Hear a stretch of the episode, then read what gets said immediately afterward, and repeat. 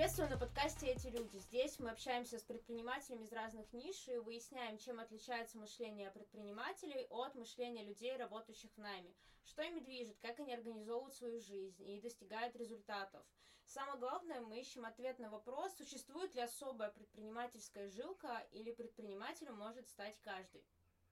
У меня в гостях сегодня Алексей Развязев, совладелец компании КД Пласт. Вы занимаетесь изготовлением окон, дверей, остеклением помещений и поставкой промышленного оборудования на производство. Все верно? Все правильно. Привет. Привет. Как твое настроение? Настроение хорошее. Отлично. Он готов поболтать. Отлично. Да. Хорошо. Сколько я знаю, у тебя вообще был такой достаточно классический сценарий изначально. Школа, колледж, универ, работа в найме. Правильно? Но до этого все равно у меня был перерыв какой-то в плане предпринимательства. Был до этого интернет-магазин э, детских товаров. Он у меня, ну не то чтобы, я его просто сделал ради, просто не, не на что было свободное время тратить, просто ради удовольствия сделал, особо денег не приносил. Поэтому я в свое время просто сайт продал, ну параллельно работал по найму. Ну, у меня не совсем типичная история предпринимательская. Нет, я работал по найму и всегда планировал работать по найму, потому что я не планировал работать э, в бизнесе и не планировал работать на себя. Что случилось? Почему ты в бизнесе уже три с половиной года? А получилось очень интересно, потому что я переехал в другой город, устроился на работу, она хорошая, хорошие деньги платили, меня все полностью устраивало, я в себе не наблюдал никаких предпринимательских э, способностей, да и в принципе как исполнитель, как э, сотрудник я хорошо справлялся с своими обязанностями.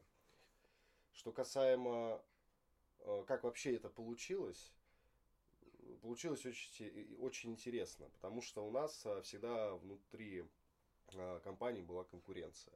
С кем? С моими соучредителями, вот с кем я сейчас вот в бизнесе, они были, ну не то что прям конкуренты, у меня такое вот прям какой-то азарт был с ними, какое-то соперничество было в работе. И тогда уже, когда я сюда переехал, еще вот лет э, пять назад, я уже такой впервые задумался, что с этими людьми я бы хотел бы работать дальше. Было бы неплохо с ними что-то сделать, что-то придумать.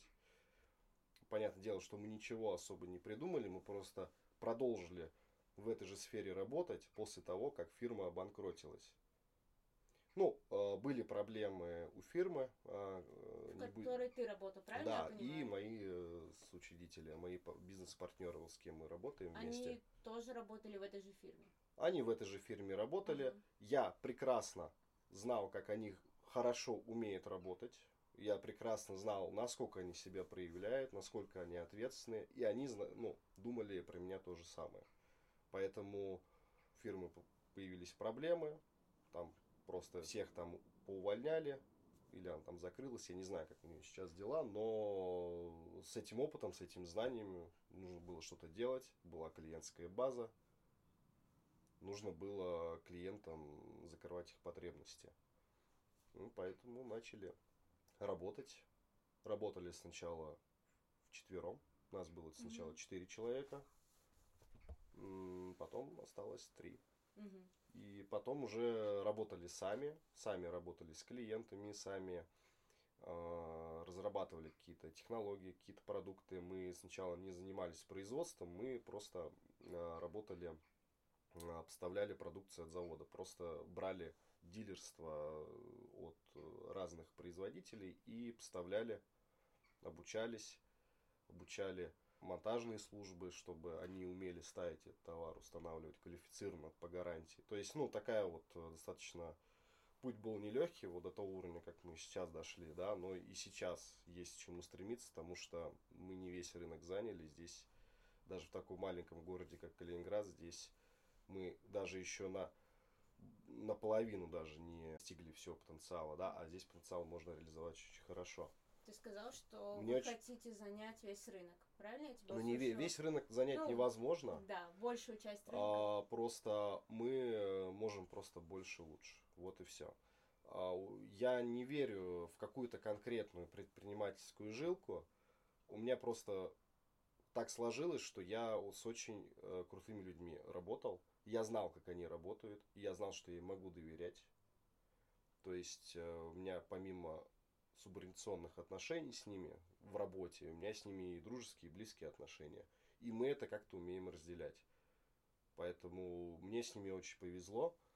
Все, что сейчас вот достигли, это не только там моя заслуга, а всех нас вот э, коллективно. Потому что в индивидуальность, в личность я в таких моментах не верю, потому что нужно всегда э, проявить себя в чем-то и попасть в нужное время, в нужное место, в нужное окружение, в нужную среду обитания, где ты можешь себя как-то зарекомендовать как сотрудник или просто как надежный человек э, в чем-то незаменимым для какой-то группы людей или для конкретного человека, тогда они тебя начнут ценить и смогут уже с тобой тебе больше ну, доверять, и, соответственно, они могут что-то уже интересное предложить.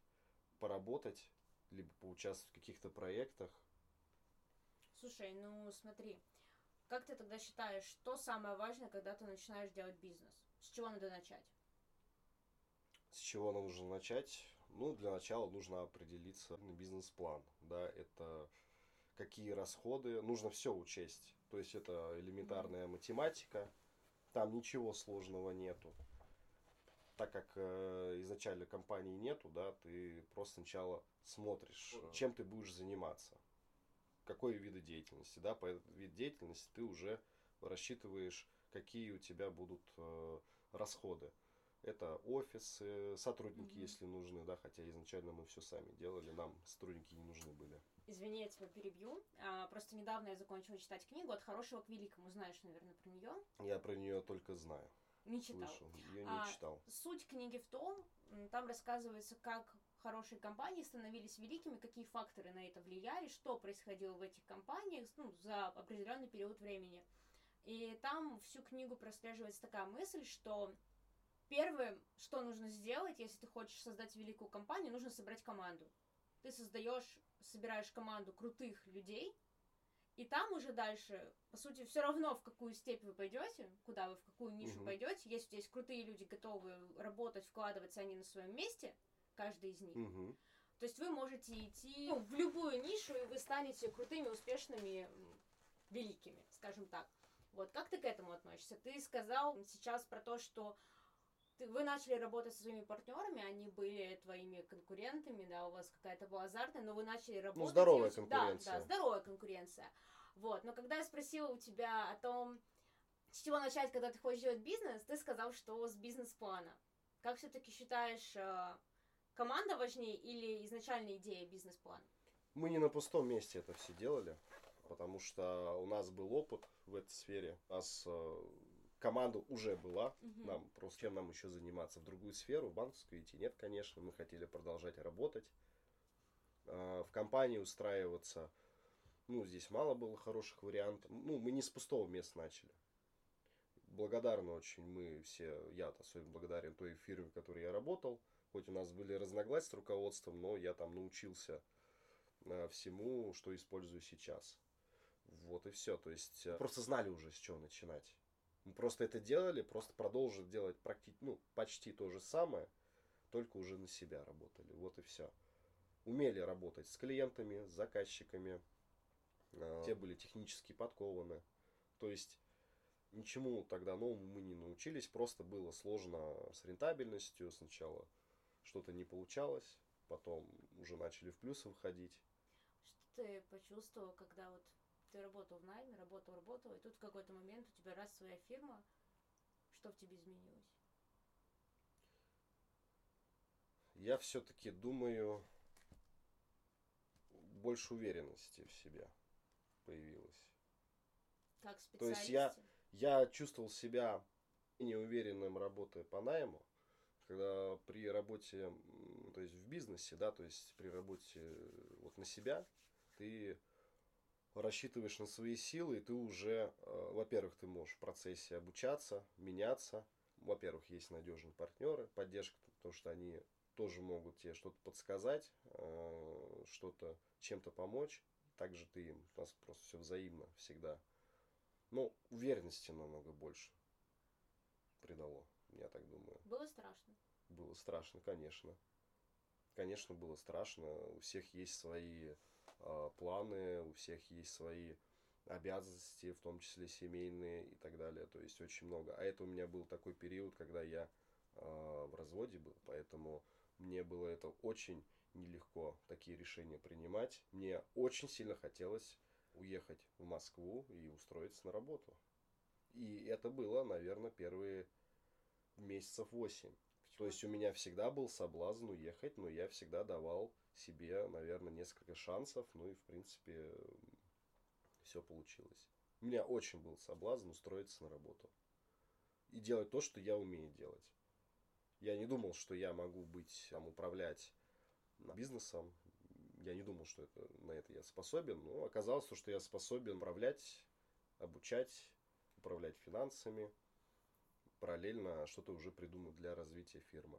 Тем более сейчас столько услуг э, для малого бизнеса, что берешь на аутсорс, э, допустим, разработка логотипа, не надо тебе ничего самому там выдумывать, просто взял, заплатил, тебе уже все сделали. Просто по частям можно собрать уже свой бизнес, уже обращаясь уже к специалистам. Если не разбираешься в финансах, пожалуйста, бухгалтерская или аудиторская какая-то фи- ну, фирма консалтинговая, все взял, обратился, заплатил один раз, все, ты уже разобрался всех проблем, Слушай, так скажем. Ну, ты сказал, что был соблазн, и ты сказал, что ты давал себе шансы, да, какие-то, что еще, еще попробуешь еще разочек, вот в таком ключе, расскажи об этом, интересно. Ну, было очень сложно, потому что деньги вливались, а... Обратно не выливались, да? Да, обратно просто дохода как такового не было, это все было в ноль, в лучшем случае, да, а в основном вот первые полгода только съедало деньги, хотя изначально производства не было, но все равно это тратились деньги там на рекламу, на офис, аренда. Нас э, у троих было, тогда нас сначала четверо было. Кстати, один не выдержал.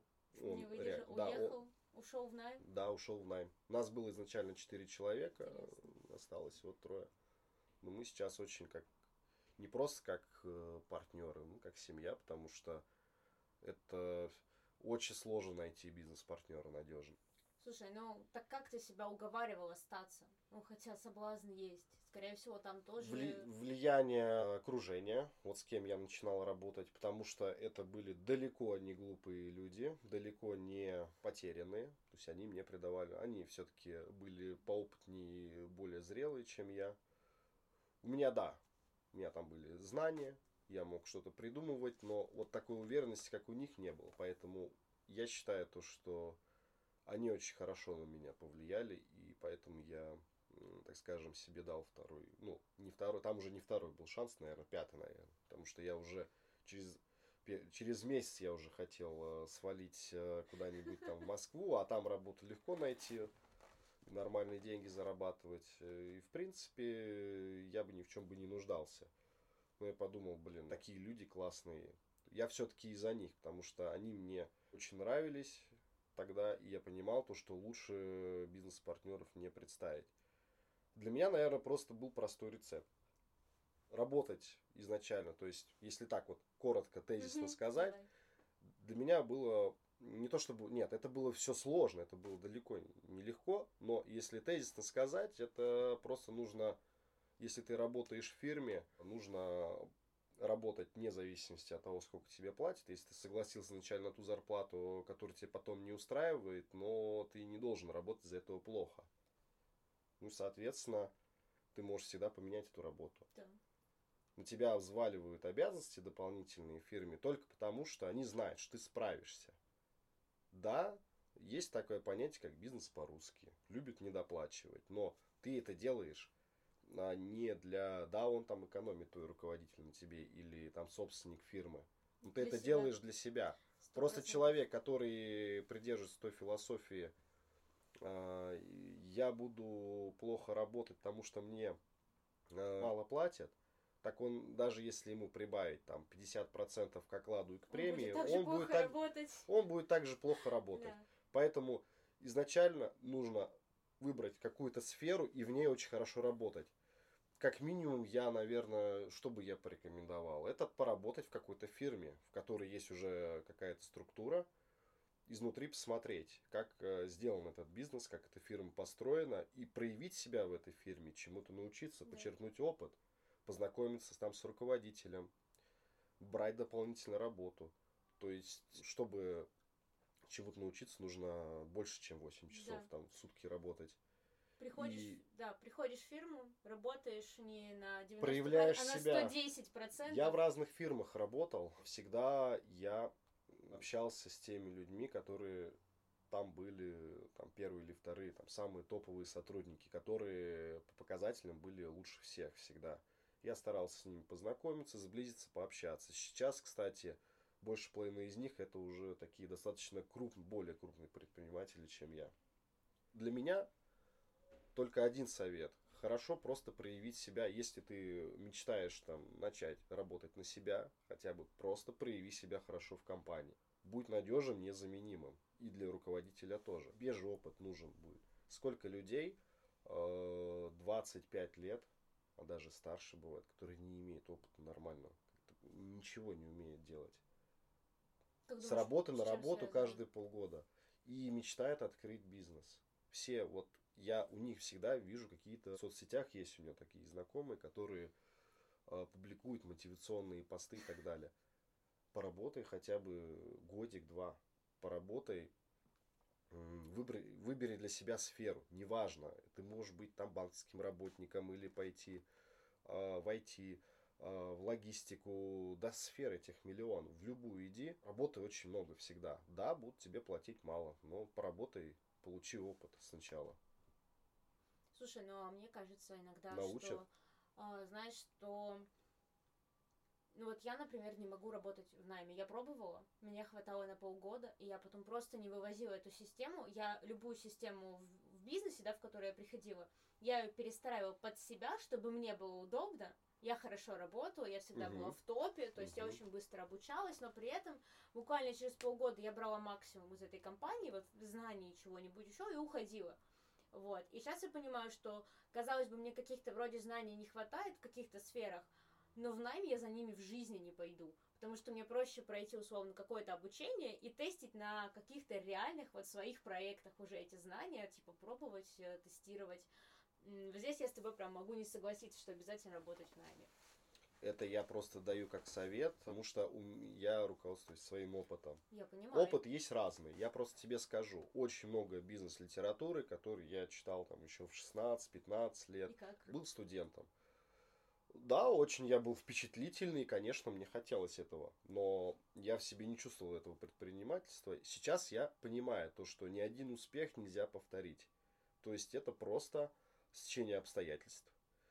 80% везения. Это нужно попасть в правильное место, в правильное окружение, социализироваться, с людьми общаться, знакомиться Мгм. и быть незаменимым. Ну, то есть быть незаменимым для них. Номером один?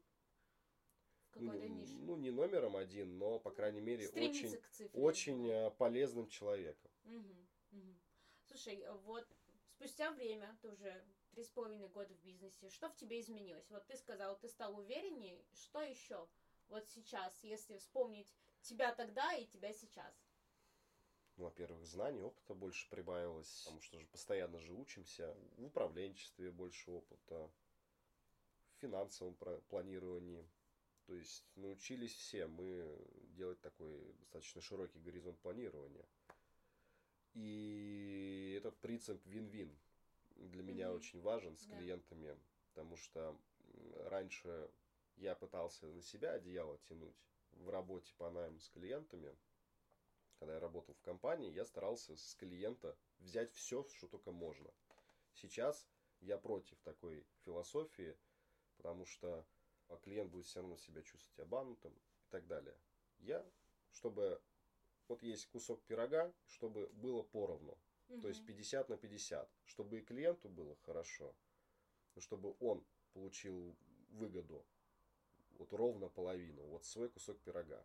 И я свой кусок пирога вот такого же размера. Ни больше, ни меньше. И тогда никто не будет себя чувствовать обманутым, или что клиент переплатил, или что-то недополучил. Это принцип партнерства.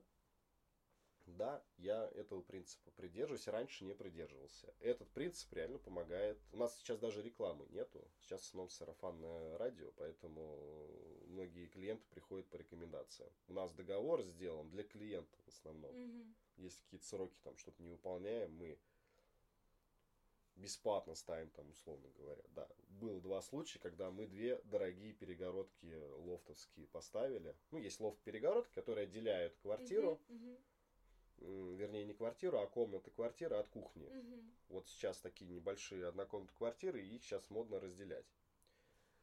И средняя цена 250-300 тысяч. Мы, когда обкатывали эту технологию, когда мы пытались сами разобраться, взяли эти заказы. Да, мы допустили ошибки, мы сделали очень жесткие косяки. Но у нас в договоре было четко прописано. 1% в день за просрочку. А там реально были со сроками проблемы, с поставками сырья, материала. Были проблемы для того, чтобы правильно высчитать эту, рассчитать эту конструкцию, чтобы она была надежная, прочная. То есть там много было всяких нюансов. Ну, мы взяли этот заказ, взяли от клиента деньги, деньги все равно немалые, но этот заказ нам... Мы не планировали даже, хотя, ну, в лучшем случае хотели в ноль, но мы в большой минус ушли. Но, Но этот зато- клиент, да, клиенты грозились судом, грозились довольно, мы им вернули все деньги. Как результат? Что? Они, у них стоят бесплатные перегородки, и мы им даже еще деньги обратно вернули. То есть, ну, по договору у нас э, всегда договор для клиента. Конечно. Принцип вин-вин. То есть, у нас это был опыт, он дорого нам стоил, Для он дорого, перегородки. Он, э, он, э, ну, этот курс обошелся нам, ну, то есть это, этот урок обошелся нам дороже, чем с какой-нибудь э, эстетический курс там за 300 Так тысяч зато рублей. как доходчиво-то. Очень доходчиво. Вот, вот я говорю, вот поэтому мне нравится учиться на вот таких уроках, знаешь. Эти ошибки дорого стоили, да. Да. Но принцип вин-вин очень важен, потому что а, бизнес должен быть в первую очередь для клиента.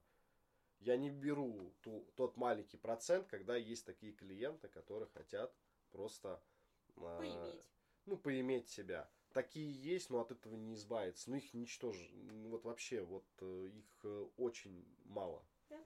Таких, наверное, ну, наверное, один-два человека в год попадается по статистике, и все. У нас еще работает полностью по белому. То есть э, нету такого, то, что мы... Налоговая. Вы Она- слышите, у них все по белому. Да, у нас все по белому. Лучше будем беднее, но будем спокойнее Будем спать. спокойнее, да. Это Да. это сто процентов, Да. дай пять. Вот все. Ты сказал, что считаешь, что не существует предпринимательской жилки. Я считаю, что нет, потому что каждый может им заниматься. Вот и все. Этим бизнесом может заниматься И любым? любой, лю- ну не любым, на что учился, что знаешь. Ты же не можешь сразу открыть себе стоматологическую клинику. Почему? Ну, во-первых, нужно разбираться, хотя бы на- разбираться в кадрах. Слушай, а, извини, что прям перебиваю тебя. А, есть же такая тема, что предприниматель должен быть быстрым, умных можно нанять. Вот я против того, чтобы э, тех, кого нанимаешь, считали себя умнее, чем ты. Ну так все равно ты их нанимаешь? Ну, ты их нанимаешь, да, но очень бывает такое, то, что наемные сотрудники считают себя умнее руководителя, и этим пользуются очень хорошо. Поэтому я считаю, то, что нужно разбираться хотя бы базово или поверхностно в том, что делает сотрудник. Да, а, если там мне нужен а, инженер, там проектировщик или еще какая-то сложная специальность, я базово изучу его какие-то обязанности, но вникать, конечно, не буду. Но, по крайней мере, по ушам мне ездить не получится. Не вопрос, В это нужно разбираться. И, Да, кста- и это не за один день делается. И не Конечно. за один месяц. Нужно просто выбрать для себя сферу, ну и все-таки есть и правило 5-10 тысяч часов. То есть, в целом, ты считаешь, что если у тебя есть определенные знания, ты разбираешься в какой-то нише, Мгм. ты можешь стать предпринимателем. Да, да. А все остальное потом с опытом придет. Да, Ты- можно потом, э, конечно, когда у тебя есть уже э, опыт э, в бизнесе, в управленчестве, ты уже можешь заниматься инвестициями в другие сферы. Прям У меня уже тоже сейчас есть идеи, допустим, там, может быть, года через три общепитом заняться Мгм. параллельно. Мгм. Ради удовольствия. Хочется очень. Хотя я в этом сейчас ничего не понимаю. Но это надо как минимум вот Пару лет. Как- как минимум надо в это углубиться. Но сначала нужно, так скажем, укрупниться по основной работе. Угу. Давай последний вопрос тебе задам. Как ты считаешь, если ты уходишь в предпринимательство, это навсегда или это какое-то увлечение, игрушка такая, да, то есть ты поигрался в бизнес, побыл предпринимателем, а потом там через 5-7 лет такой, нет, пойду-ка я в найм. Сейчас я себя не представляю в роли сотрудника. А в перспективе? В перспективе я не знаю, что будет, но, по крайней мере, в ближайшие там 2-3 года я бы не хотел бы работать по найму, потому что я очень привык уже сам планировать свое время, я не привык... Э, ну, все равно какой-то контроль есть, мы с учредителем друг друга контролируем, но... Это нормально. Это нормально, да. Потому что все хотят эффективности, у каждого своя зона ответственности, ну, да. каждый контролирует э, там свой отдел, свою область. И понятное дело то, что фирма общая, мы результаты общие, так скажем, все равно подбиваем, тем самым контролируем друг друга и помогаем друг другу. Нет такого, то, что если там что-то не так сделал, все, ты до свидания. Уволили просто. Да, просто людей ленивых нету в моем окружении, в фирме нашей, поэтому все заинтересованы в том, чтобы делать свою работу качественно, ну и, конечно, зарабатывать. Спасибо тебе за разговор. Пожалуйста. Я желаю тебе успеха в общепите. Через пару лет встретимся, запишем про общепит. Посмотрим. Поговорим. Это желание пока что. Ну, пока желание. Пока желание. Когда ты читал книги в 16 лет, это тоже у тебя было желание бизнес иметь. Ну, я говорю то, что успех, э, он не повторим. Его не, нельзя сделать заново такую фирму, как Microsoft. Не и, знаю. Да, и даже ты, вот какой-нибудь еще один Леша, такой же не сможет повторить все то же самое. Даже ты, скорее всего, заново не повторишь. Да, успех он не повторим. Просто да. любой успех он не повторим. Все люди разные, у всех опыт разный, у всех разное да. окружение. Все зависит от э, того, в какое ты время попал, в какое-то окружение попал. Ты же бизнес не один делаешь. Да. В любом случае, даже если ты один владеешь так что, фирмой. дорогие слушатели, если у вас окружение дерьмовое, будет очень трудно. Окей, все, спасибо тебе еще раз. Давай, Петюня.